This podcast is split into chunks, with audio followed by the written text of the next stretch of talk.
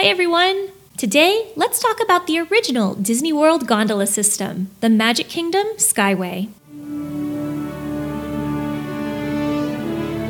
The Skyway was a magical aerial mode of transportation to travel between Fantasyland and Tomorrowland. It was an opening day attraction and required a D ticket during the time of Disney ticket books. The gondola was a bucket shape, open air, and topped with a white roof. It had a capacity of up to four guests or up to 700 pounds. This experience was all about the different views you would get from the Magic Kingdom. It would take you over the main thoroughfare of Fantasyland, past the lagoon that housed 20,000 Leagues Under the Sea, onward to Tomorrowland with spectacular views of Cinderella Castle and Space Mountain to boot. Even more unique about this attraction is the glimpse past the facades of the park to see the rooftops of the massive show buildings that housed attractions like It's a Small World and Peter Pan's Flight. Although the attraction took you across themes, the gondola stations at each end of the ride were perfectly themed to its surroundings. The Fantasyland station had a wooden Swiss ski chalet motif, while over in Tomorrowland, the station had clean lines, crisp white paint, and a cascading waterfall just off the gondola platform. But